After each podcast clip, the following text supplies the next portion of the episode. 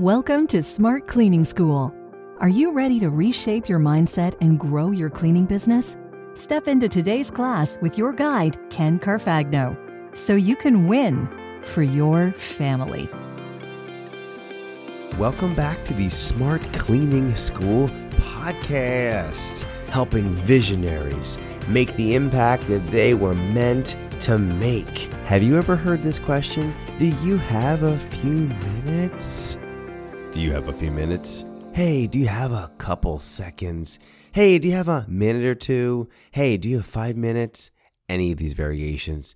Let me ask you the question now. Do you have a few minutes to listen to this podcast episode? Do you have a few minutes? Have you ever been called and asked this? Have you ever been at a store or church or at a business meeting and asked this? I'm sure you have. Does it ever take a few minutes? No. In fact, is your definition of a few minutes the same as the other person's? Nope, hardly ever. I believe this is one of the most dangerous questions known to mankind. You might say, Ken, you're being dramatic. Oh, you think so, do you? I have been on 90 minute phone calls that derailed my day because the caller wanted a few minutes. I have stayed at business meetings 45 minutes longer and missed out on other important things because of a few minutes. At this point in my life, and especially after reading The Seven Habits of Highly Successful People, I can now start to recognize this question for what it is a giant time waster. That's right. People determined to talk your ear off with no respect for your time will use this manipulative question to get you to help them. You agree because you're gullible and want to help. And sure, why not? It's only a few minutes. But it's not a few minutes, it's two hours. If we say yes to other people's few minutes, we say no to ours.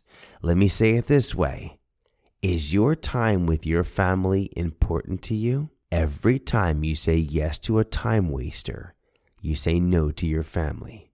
Every time you say yes to a time waster, you say no to your family. This is blunt and hard to accept.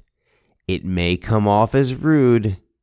You may think less of me and wonder what happened to the nice Christian Ken that always shares happy stories on this podcast. Please don't think that.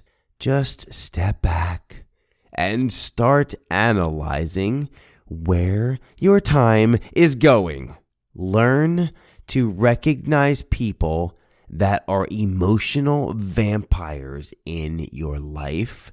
They will absolutely suck the life out of you if you allow it. Okay, my rant is over. I did my best to be true to my own advice and not waste any of your time. This was indeed my shortest episode ever, and surely only a few minutes. And just like that, the podcast is over.